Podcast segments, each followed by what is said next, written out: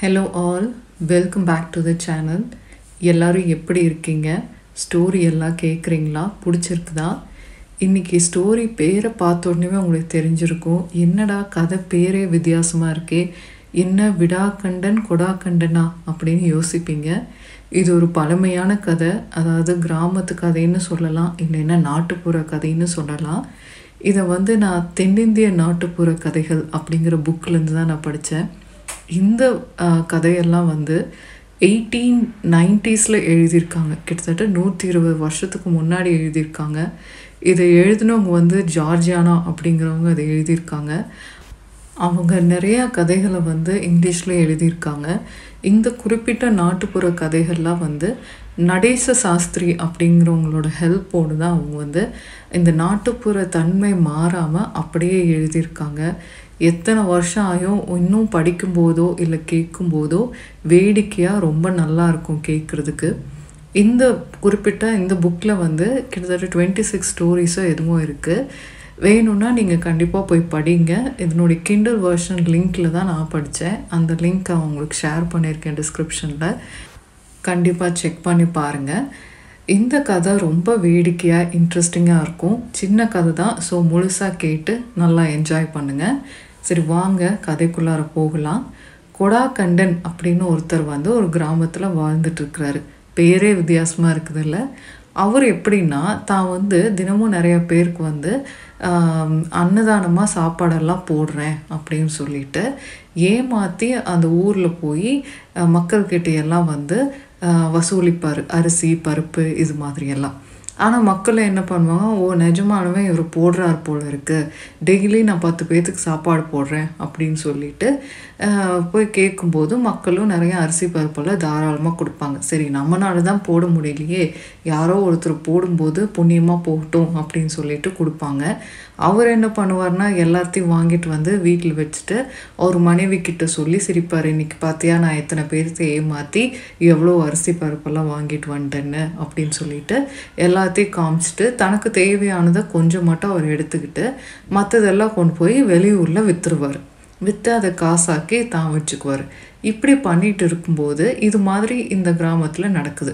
பக்கத்து கிராமத்தில் விடாக்கண்டன் ஒருத்தர் இருக்கான். அவன் எப்படின்னா தனக்கு ஏதாவது வேணும்னா விடாமல் நச்சு அதை வாங்கிட்டு தான் மறு வேலையை பார்க்குற ஆள்.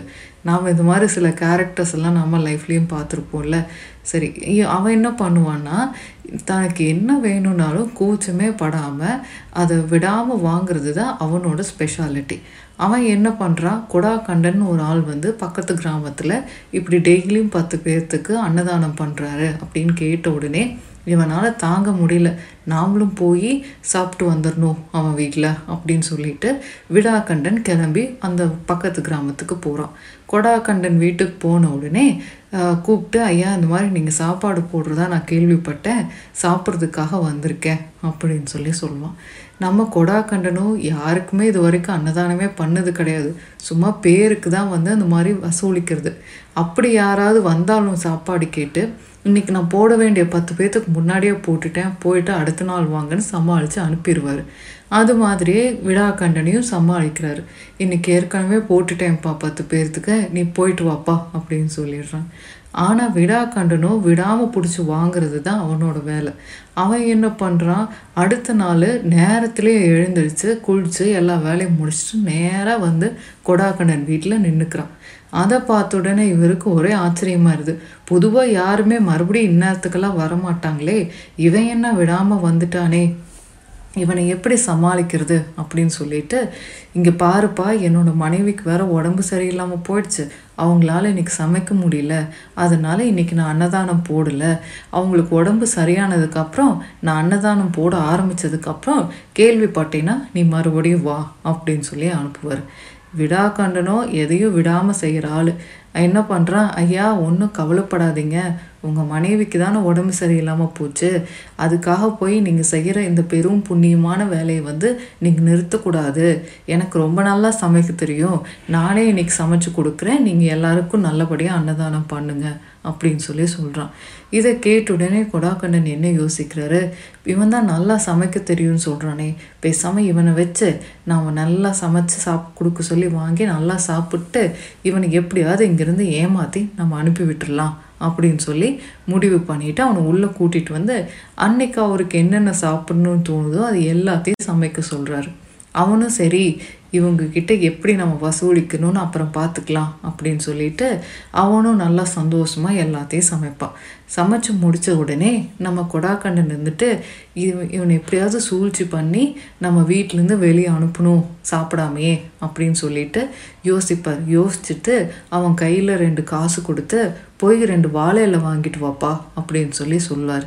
அவனும் சரின்னு கடைக்கு போகலாம் அப்படின்னு சொல்லிட்டு வெளியில் வருவான். அப்போ வேக வேகமாக கொடாக்கண்டன் உள்ளே போய் அவர் மனைவி கிட்ட இங்கே பாரு அவனை வெளியே வாழையில் வாங்கிட்டு வர்றதுக்கு அனுப்பிச்சிருக்கேன். அவன் வரும்போது நாம் கதவு சாத்தி சாப்பாடு இல்லைன்னு சொல்ல முடியாது. அப்புறம் சாப்பாடு தீர்ந்து போச்சுன்னு சொல்ல முடியாது. ஏன்னா அவன் நம்ப மாட்டான். அவன் தானே சமைச்சான் இப்போது அவன் வந்து தன்னை தானே தானாக இந்த வீட்டை விட்டு வெளியே போகிற மாதிரி நம்ம ஏதாவது செய்யணும். அப்படின்னு சொல்லிட்டு நான் என்ன பண்ணுறேன் வெளியே திண்ணையில் போய் உட்காந்துக்கிறேன் நீ என்ன பண்ணு? உள்ளேருந்து சத்தம் போடு. எதுக்காக இப்படி எல்லாத்துக்கும் தானம் தர்மம் பண்ணுறீங்க நம்மளுக்குன்னு எதுவுமே வேண்டாமா? அந்த மாதிரி நான் உள்ளே வந்து உனக்கு கோபமாக அடிக்கிற மாதிரி அடிக்கிறேன். இதையெல்லாம் கேட்டு அவனுக்கு எதுக்குடா இவங்க வீட்டில் சாப்பிடணும்? அப்படின்னு சொல்லி விட்டுட்டு அவன் போயிடுவான். அப்படி போயிட்டானா எல்லாமே பழையபடி நம்மளுக்கு தான் அப்படின்னு சொல்லி கொடாக்கண்டன் சொல்வார். இதை கேட்டுட்டு அவங்க மனைவியும் சரி சரி அப்படியே செய்யலாம் அப்படின்னு சொல்லிட்டு அவர் வந்து வெளியில் தென்னையில் உட்காந்துக்குவார். கொஞ்ச நேரம் கழித்து இந்த விடாக்கண்டனும் ரெண்டு வாழலை வாங்கிட்டு வருவான். அவன் வர்றதை பார்த்தோன்னே இவன் சைகை செய்வார். பேசு பேசு அப்படின்னு. அவங்க மனைவியும் வந்து ஆரம்பிப்பாங்க. என்னப்பா இப்படி பண்ணுறியே இதெல்லாம் சரியா? இந்த மாதிரி எல்லாத்தையும் வந்து தான தர்மமாக பண்ணிட்டீங்கன்னா கடைசியில் நம்மளுக்கு என்னதான் மிச்சம் இருக்கும்? இந்த மாதிரி நம்ம முடியாமல் கிடக்கிற சமயத்தில் கூட நீ ஆள் வச்சு சமைச்சு எல்லாத்துக்கும் தான தர்மம் பண்ணணுமா? அப்படின்னு சொல்லி அவங்க வெளியிலேருந்து உள்ளேருந்து சத்தம் போடுவாங்க. இவர் வெளியில் இதையெல்லாம் கேட்டுட்டு உள்ளே வேகமாக போகிற மாதிரி போய் அவர் மனைவியை அடிக்கிற மாதிரி தரையை அடிச்சிட்டு இருப்பார். அவங்களும் வலிக்கிற மாதிரி ஐயோ அம்மா என்னை அடிக்கிறீங்களே இதெல்லாம் கேட்குறதுக்கு யாருமே இல்லையா? அப்படி இப்படின்னு அவங்க சத்தம் போட்டுட்டு இருப்பாங்க. இதையெல்லாம் கேட்டுட்டு இருந்த விடாக்கண்டன் வெளி என்ன பண்ணுவான்? அந்த இலையை வச்சுட்டு சரி இந்த புருஷன் பொண்டாட்டி சண்டையில் நாம் உள்ளே போக முடியாது. என்ன பண்ணுறது அப்படின்னு யோசிச்சுட்டு பேசாமல் இந்த வீட்டினுடைய பரனில் ஏறி உட்காந்துக்கலாம். அப்படின்னு போய் பரனில் ஏறி உட்காந்துக்குவார். இந்த கொடாக்கண்ணன் என்ன பண்ணுவார்?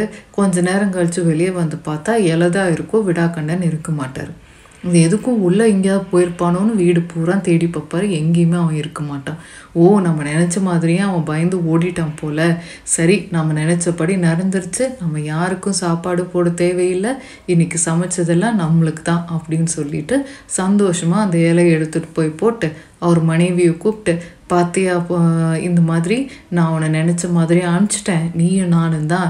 வா நிம்மதியாக சாப்பிட்லாம் அப்படின்னு சொல்லிட்டு அந்த இலையில சாப்பாடெல்லாம் எடுத்து நல்லா பரிமாறி ரெண்டு பேரும் சாப்பிட்லான்னு வந்து உட்காருவாங்க.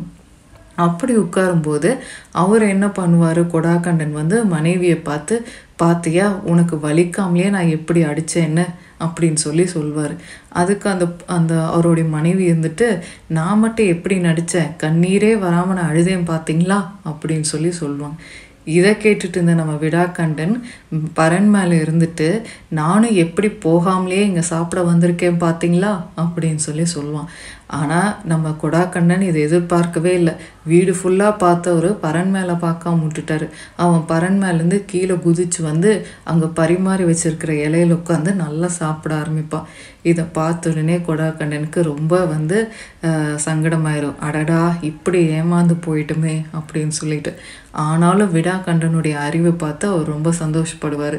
சரி எப்படியோ இன்றைக்கி பண்ணின சாப்பாட்டுக்கு ஒரு அறிவாளிக்கு தான் நம்ம கொடுக்குறோம். இருந்தாலும் மனசு கஷ்டமாக இருந்தாலும் சமாளிச்சுக்கலாம் அப்படின்னு சொல்லிட்டு அது அவரும் உட்காந்து சாப்பிட ஆரம்பிக்கிறார். இதோட இந்த கதை முடிஞ்சது. கதை எப்படி இருந்தது? இன்ட்ரெஸ்டிங்காக இருந்ததா?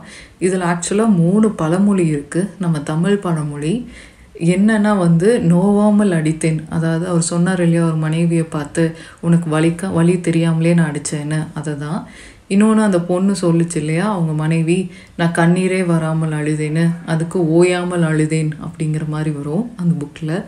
அப்புறம் விடாக்கண்ணன் சொன்னான் இல்லையா அதுக்கு பின்னாடி நானும் போகாமலே சாப்பிட வந்தேன்னு அதை வந்து போகாமல் வந்தேன் அப்படின்னு சொல்லி சொல்கிறாங்க ஸோ இதுதான் இந்த நாட்டுப்புற கதை. இது மாதிரி இன்னும் நிறைய கதை இருக்குது so thank you for listening to the story next story வந்து நானும் இன்னும் இன்ட்ரெஸ்டிங்காக ஏதாவது டிஃப்ரெண்ட்டான ஸ்டோரி எடுத்துகிட்டு வந்து உங்களுக்கு சொல்கிறேன் until then stay tuned take care bye